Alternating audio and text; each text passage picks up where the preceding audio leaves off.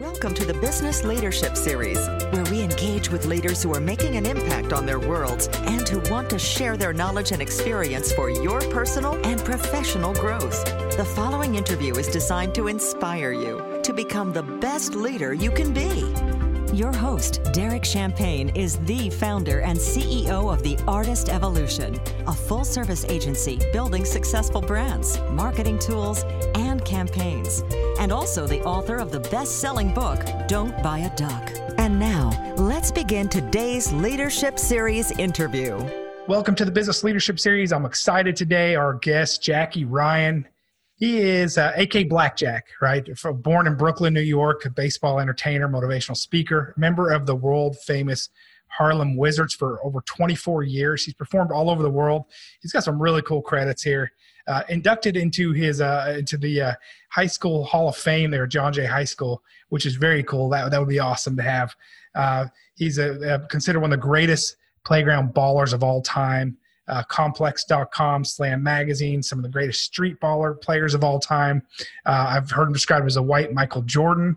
Uh, and then also three times Guinness record holder, ESPN's national three point champion, uh, shooting champion, uh, Netflix Losers, great episode, uh, episode seven, Blackjack, TEDx Talk, which I watched as well, Basketball Saved My Life. And then October 30th, 2020, a feature film, Blackjack, the Jackie Ryan story. David Arquette, Michael Rapaport, Ashley Greene, Greg Finley, who plays Jack, and uh, Robert Davi. Jackie, thanks so much for spending a few minutes today. Sure. Thank you for having me. Man, I know you've told your story so many different times, so I don't, and, and, you, and it's being portrayed here on all these different movies, and especially this big one coming out uh, to uh, to actually to drive-ins and theaters on October 30th. But give me a few highlights anyway for those that don't know you. I mean, I, I knew some about you, uh, and and I, we have a few mutual friends. But when I started looking into your story, uh, man, it really got me. A story of perseverance, a story of redemption, a story of things seeming like they were going to go perfect and then not, and then taking some twists and turns. Uh, my favorite kinds of stories. I, shed it, I had a tear in my eye a few times watching it because it, I, I, really connected with it in a lot of ways, and as a father and as, as someone who loves sports and just give us a few highlights though. Take us back and give us a few highlights of your life. We'll just take a couple minutes on that, and then I want to talk about the movie and some other highlights. Okay, so growing up, I grew up in an Irish Italian neighborhood, uh, middle class, a lot of cops, firemen, construction workers. My dad was a longshoreman, you know, hardworking people. We had a park right around the corner, East Fifth Street Park. Uh, my brother was one of the better guys in the park. I saw all the oohs and ahs, love and respect he received so, you know, everybody wants to be like their older brother. I said, Randy, teach me how to play. So he taught me how to play. And, um, you know, I fell in love with it so much, man. Morning, mm-hmm. noon, and night in the rain. I used to shovel the snow and we'd play all day long. And when I was better than all my friends, he said, You're not playing with your friends anymore. You're playing with my friends. I'm like, I ain't playing with your friends. I'm going to get killed. I was 12, they were 16. Right. So when I was killing all his friends, he said, We're not playing at this park anymore. We're going to to these other parks, Foster Park, these other parks. So he opened my eyes to go out and seek the better talent, the older guys, the bigger guys, so that I would get better. And when I was killing everybody in Brooklyn, I said, let me see how good I really am. Let me go down the West Fourth Street, you know, the cage in the village. And, uh, you know, w- within one game I was on, and the rest is history. I love my mm-hmm. West Fourth Street. So I grew up, um, I was a good basketball player, but but what I was was an athlete student instead of a student athlete. Um, I was never a bad kid. I didn't get in, you know, I, I didn't rob anybody, didn't beat anybody up. I didn't do drugs. I just couldn't get out of my own way. I couldn't listen to authority, wanted to do it my way, thought I'd never get caught. My father said many times, what you do is going to come back and bite you in your butt. Um, and it did. Yeah. Um, then had all these opportunities. I mean, I averaged 17 points a game in high school and uh, I had, I'm sorry, it's not 17, 20, 26 points a game in high school and had 17 Division One schools interested in me. One of them was St. John's. When wow. St. John's was St. John's. Wow. Um, there was Pitt, there was Rhode Island, there was, but one of them was Ohio University. I signed a letter of intent to go play with them. And they called me back a week and a half later, Jack, you have a 1.9 grade average. You can't come here. So they sent me to a junior college in Ohio. They said, get your grades up and you come back and play at OU next year. Well, it was the first time away from home. You know, it's like the cat got let out of the bag. You know, the, the, the girls, the the booze, coming to practice drunk. You know, I got I was thrown off the team by Christmas. Mm-hmm. And I came home, went to another junior college, almost the same thing. Then I walked on at Brooklyn College. It was Division One at the time, and I was gone by Christmas. So I said, you know what? Schools are not for me. Coaches are not for me. I'm just going to go back and be the king of the park. Mm. So that's what I did. I became the yeah. king of the parks. And then playing at the 14th Street Y with Peter Vecsey, he said, Jack, I can get you tryout. I think you're better than a lot of the guys in, in you know, in the NBA. Right. And I said, no. I was like 22, 23. I was like, nah, I didn't think I was good enough. And then I was 27. Everybody, West Fourth, all these leagues, yo, what are you doing? You should be playing somewhere. I went back to Pete. Hey, Pete, can you get me a tryout? And he did. And I got cut on my 28th birthday. So mm-hmm. it was, it's good for the resume. I had a good time. You know, for me, it was just like a, a good pickup game in the park. Just the guys were a little bigger. Right. That was it. Well, and we'll keep talking about more of your story in just a minute. But you know, I, I uh, T- talk to me a little bit about what really stood out to me was your your relationship with your father and how that was for you and how that kind of set you on a path for a while. And the thing for me is being a father myself, uh, seeing that you're a father now and seeing the relationship you have with your daughter and how special that is to you. That touched my heart. I watched when I watched the uh, the YouTube uh, story on you and, and, saw some of that and and it just it, it, I shed a tear for a minute just thinking about that relationship and how important it is. Um, and and how we can really screw it up as well just the impact we yeah. have as dads just tell me a little bit about that relationship and then also the the relationship with your brother really was interesting to me as well just the influence that he had on you in a positive way of of uh, showing you to to just keep hey go for the next you did this don't settle here go to the next level go to the next level uh, my brother was the king of our neighborhood. He was the most successful guy in the neighborhood, and and he was a great basketball player. But let me get to my dad first. My yeah. dad was a hard worker. He was a longshoreman, which is a great job, great benefits, but don't have five kids. You know, it's right. uh, it's too many kids to have. But I'm glad I have all my brothers and sisters. Um, he was a football nut. He played for the Brooklyn Mariners. Um, he went to the Navy, so that that was the end of football. Came home, met my mom, had all the kids and all that. Was a longshoreman, worked very hard, very hard worker. A lot of times, 80 to 100 hours a week. You know, and then he had to come home and deal with me getting thrown out of the classroom. I went flying through the, the pane glass window of the front door at Immaculate mm. Heart of Mary one time. You know, so he always had to deal with me. So was he a grouch? Yeah. But, you know, he had to deal with me. And um, when I told him at 12 years old I didn't want to play football anymore, that's when our relationship really went downhill. You know, if I wanted 17 helmets and 15, you know, shoulder pads, he would get it for me. I wanted a pair of sneakers because they're all worn out, and he'd tell me, go get a job. I averaged, you know, 27 points a game in my senior year in high school. He did not come to one of them, not one game. Um, so it was just the anger building, building, building. And then as I got older, I was a failure. And, you know, he let me know it. And it just, it just spiraling, spiraling until it was, it was nasty between me and him. You know, I wasn't working, or if I did get a job, it lasted a little while. Then he was, he believed in, you know, work hard, take take care of yourself, take care of your family, take care of yourself. I couldn't even take care of myself.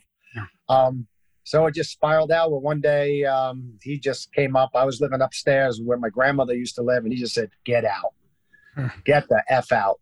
Yeah. And um, then they wound up moving down to beautiful Breezy Point, where I am now. And I would ride my bicycle. It's like seven or eight miles. I'd ride down here. I'd play basketball all day, have a couple of beers, come in to see my mom, look to get to something to eat, but he would say, "You ain't staying here tonight." I had to drive all the way back home. Mm. Um, unfortunately, he passed away and didn't get to see what I do. If he was alive today, like in the movie, he's alive and we become best friends. And I believe that's exactly what would have happened because I made something of myself. I did something with myself.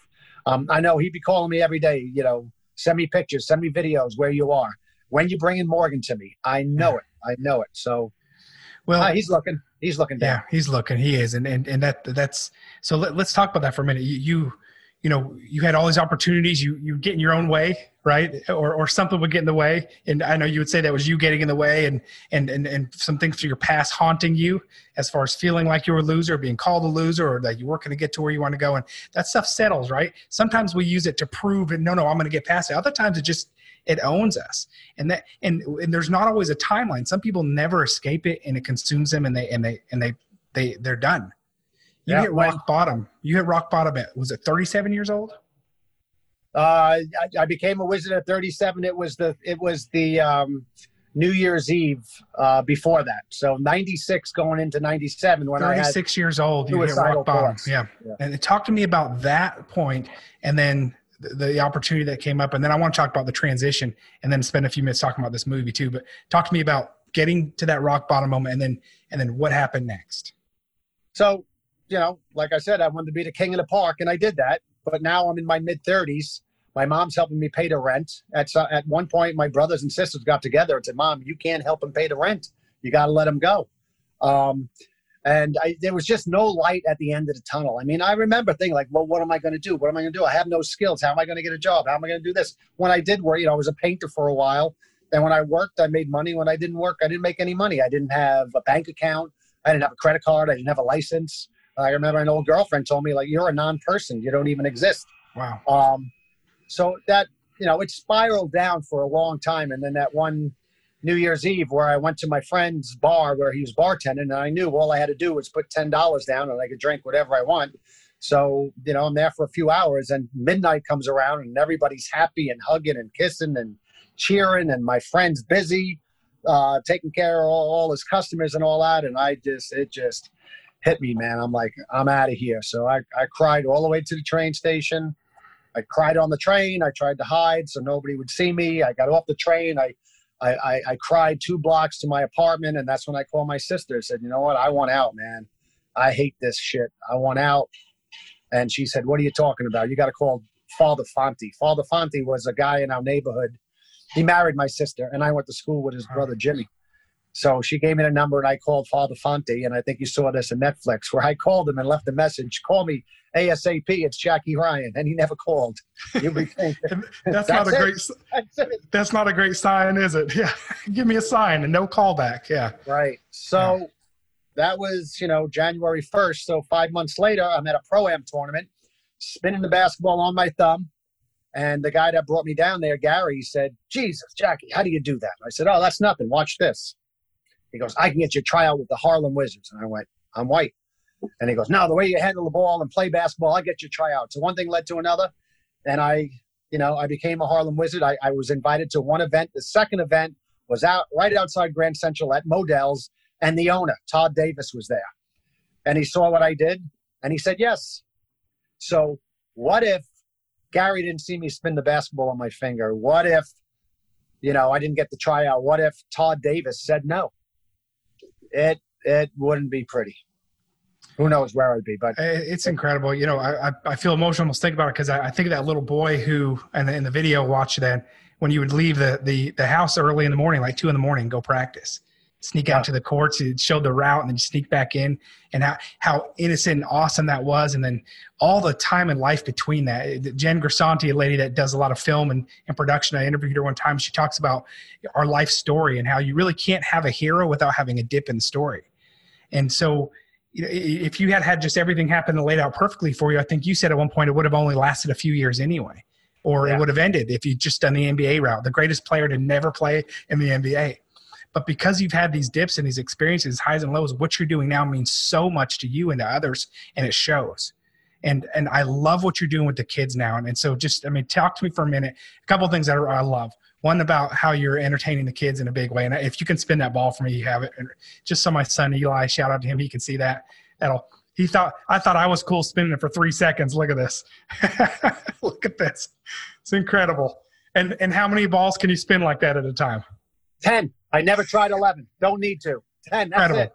You, you, you've got the record. You win. So entertaining kids that way, and you do so many cool things. So I want to encourage everyone just go go watch him on on the Netflix show and go to, to see his story on YouTube. And we'll talk about the movie in a second. But talk to me about what it means to work with the kids and the, and what you see happen to them, and then also about your daughter because I've been I saw where you and your daughter work together too, and that that was a really beautiful moment to see.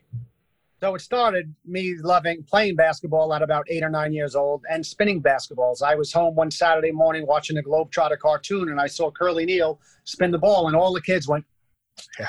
And I said, oh man, I got to learn how to do that. Maybe kids will clap for me one day. Um, it took forever, but Wow. I got it. Um, I was always the type, even when I was a kid, I'd like to show off and make kids laugh and smile. That was my get high, you know. Yeah. And so I just it took forever. I got it and went from one basketball to two to three, and no, actually went from one basketball to two, and then that was it. And then I didn't really get really good at it till I became a Harlem wizard and uh, just went back into the gyms and the parks and I mean all day, all night long. Just took his best trick, put it in my repertoire. His best trick, put it in my repertoire. And uh, you know, within one year, one of the guys on the team said, you know, you can make a lot of money doing halftime shows. Um, so I put a tape together, you know, with some of the wizard stuff, and I sent it out. And my first halftime show was the Mecca, Madison Square Garden. My whole family was there. Wow. They were happy. But getting back to the kids, like I do halftime shows, and I I do corporate stuff now, and you know, the birthday parties and bar mitzvahs. But the thing I love to do best, most, is doing the school assemblies because you have two, three, four, five hundred. I did a show with eleven hundred kids wow. in a gym, and just me, and just to hear the the laughter of children, see them smile, and inspire them.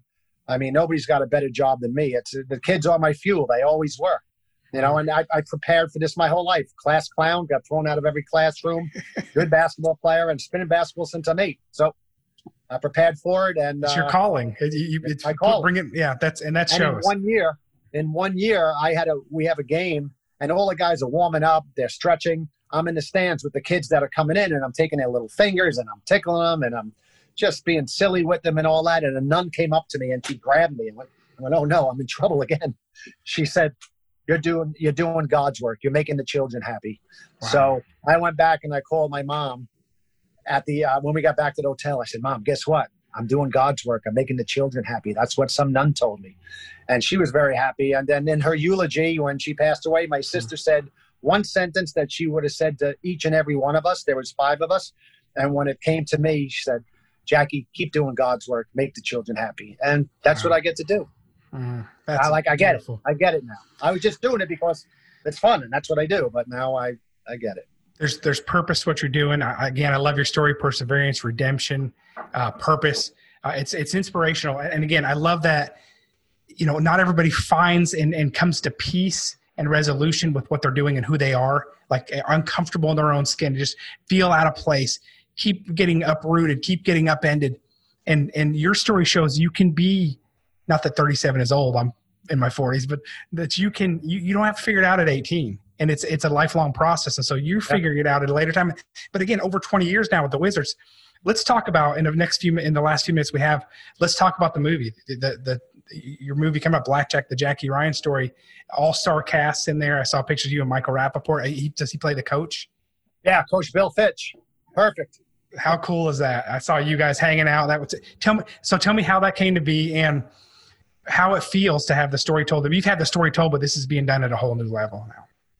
It's a long, it's a, it's a long time coming. Uh, December 2003, Ira Berkow um, did a life story on me in New York Times. I was on the front page of the sports section. Wow. That day was crazy with all the well wishes and work. You know, come do this and come do that. Um, one of them was uh, one of the calls was from a documentary filmmaker in LA, LA saying, "Great story. Would you be interested in doing a documentary?" Sure. So they did the documentary, which is on YouTube, and they shopped it around. Fox and Paramount fought fought for it. Fox won. They attached Justin Timberlake to it. Oh, so wow. we wait four or five years, and then Justin said, "My wife's pregnant. Uh, I want to wait a year till after the baby's done." And we're like, "No way! It's, it's too much. You know, we can't wait any longer." So then it went from a ten million dollar project to a one million dollar project, and um, you know, it, we attached uh, all these other guys to it. So for a $1 million project, we got a pretty good cast wow. to do it. So when people say, oh, you must be so excited, you must be so excited. Yeah, but I've been waiting for this for over 10 years. Wow. So. I'm very happy that it's, uh, it's being done. The guy that plays me is awesome. We're like friends for life. Wow. He's a handsome devil like I used to be. and, uh, you know, I got to thank Danny A. Danny A you know, did the film, believed in it. Danny A was a Brooklyn basketball player as well, wow.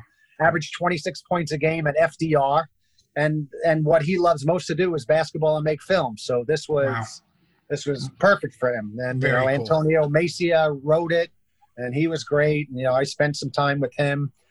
you know, doing it. And so here we are, you know, drive-in premiere, October. No, November. It comes out in uh, select theaters and on demand October 30th. Our drive-in premiere is going to be November 1st Okay. in LA. Okay. Well, I'm so I'm super excited for you. Why do you think why do you think that people resonate with this story? Why why are so many people excited to get behind it? in so many different ways. Everybody's screws up. Everybody has skeletons. Everybody has the bad relationship with the parent. Everybody doesn't listen. Not everybody, but some people they don't listen. They, you know, how many people, you know, don't concentrate on getting good grades. Uh, you know, oh, I'm all right. I'm I'm, I'm an athlete. That's, I'll, I'll be all right. Right. You know, you just in so many different ways, and um, you know, then then I had my daughter. Yeah. So, I I thought for sure, being the way I was and screwing up, that it was definitely going to be a boy, and he was going to do everything right and make it to the NBA. As long as Pete Vecsey was still alive and saying, Pete, Right. my boy needs another tryout. Pete's 110. Um, so, you know, I'm in there in the room. My ex at the time, she had a fever, so they had to do a C-section. They told me to stay in the corner. By the time there's, zzz, I'm like right at the edge of the bed, right? And uh, they go in there. I mean, they went all the way in to pull it out. I'm like waiting for the little weenie. Like, where's the weenie? and uh, they just like, eh, it's a girl. I'm like, cool. they cleaned her up. They put her. They put her in my. They put her in my arms. I just went, wow. yeah. Uh, oh my God. Just, I haven't had that feeling again. That same exact feeling. I only had one kid. I've got Um, an 11 year old daughter who I love so much. It's such a special relationship. And when I saw you two working together, I thought, man, that would be so fun. That would be so special to be able to do that. we we have a special bond and um, through the game of basketball. Like, Yeah. I got my basketball player. Wasn't a boy, but it's a girl, a beautiful girl. I got my basketball player, and you know we performed so everywhere with with the the New York Knicks, 76ers. Uh, Wow. Notre Dame was a great place to do halftime shows. UPenn, St. John's, on news stations together. You know how how many how many fathers, uh, how many parents can say they get to do that with their child? Hmm. You know, so and it reminds us who we performed for. Uh, Kobe Bryant. We did a opening Wow. of one of his new shoes at Nike Town. So we performed for the crowd. He, he was in the back. He didn't even know we performed, but we were wearing his USA uh, jersey Awesome. and he came out and he saw Morgan me carrying her and and he came right over. It's like, hey, Tickles, uh, what's your name? And I'm like, there's nothing wrong with Kobe. All people are talking, you know, crap about him. Then I love Kobe. And then they say, oh, he has a daughter your age. So he, got, uh, he got that dad daughter relationship. He understood. yeah. yeah. girl dad, girl Yeah. dad. I'm a girl Yeah. dad. It's Yeah. incredible. So, Jackie, any any other final things you want to share? Any other final thoughts? Uh, yeah, well, you know, the movie's coming out. I'm hoping to, you know, be able to inspire people, kids and adults. I've got the story. You know, my last, my last thing in my TED talk is find your passion. It's never too late, and you're never too old. That's me. I would love to get good exposure from this movie where I can get calls and and go go perform and talk Yeah. to kids and adults and hopefully help somebody. You know, it's funny you know, we were nominated for two Emmys for um, the Netflix thing. Hmm. We didn't win, but I coached Dr. Ryan, three people that got in touch with me after my Netflix that were having suicidal thoughts. Wow. And I went back and forth. Hmm. There was one lady in Finland, and there was one lady in Princeton, New Jersey, and then there was another guy in, in, in San Francisco, I believe. And I just kept talking to them. And my thing was like, look at what, you know, they saw my story and all that. I was like, look, look at all I would have missed. Look what I do with my daughter. Look, look how I changed my life. If I would have succeeded in the thoughts I had New Year's Eve, 96 going into 97, look at all I would have missed. Wow. And I get them getting back to me, you know, I'm going to be okay now. Thank you so much. And every once in a while, they'll, I'm okay. How are you? And all that. So we didn't win, you know, a couple of Emmys, but we possibly saved a couple of lives, which is bigger. That's big deal. And you know, with with the tough time a lot of people in, in, in the world are having right now with with the with the pandemic and, and just you know displaced and disheartened and your your story is a, is a great one to remember. Is things don't always happen overnight. Things take time. We don't always see the reward of our labor or our passion. Um, and things could look completely different tomorrow, but it might take five, ten years, but it's so worth it on the other side. And the legacy and opportunity that you have to really do something amazing is in front of you.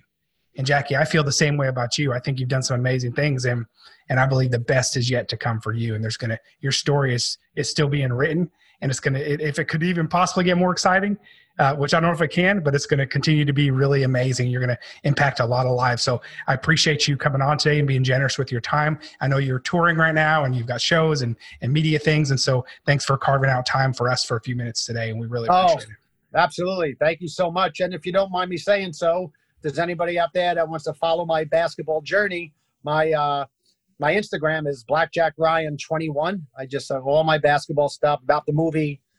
Everything goes up on there. Awesome. We'll promote that as well. Jackie, thanks again. And uh, can't wait to see this movie. I'm excited. We'll Thank you very much. Thank Appreciate you. it. You've been listening to the Business Leadership Series, where we engage with leaders who are making an impact on their worlds and who want to share their knowledge and experience for your personal and professional growth. This interview was designed to inspire you to become the best leader you can be.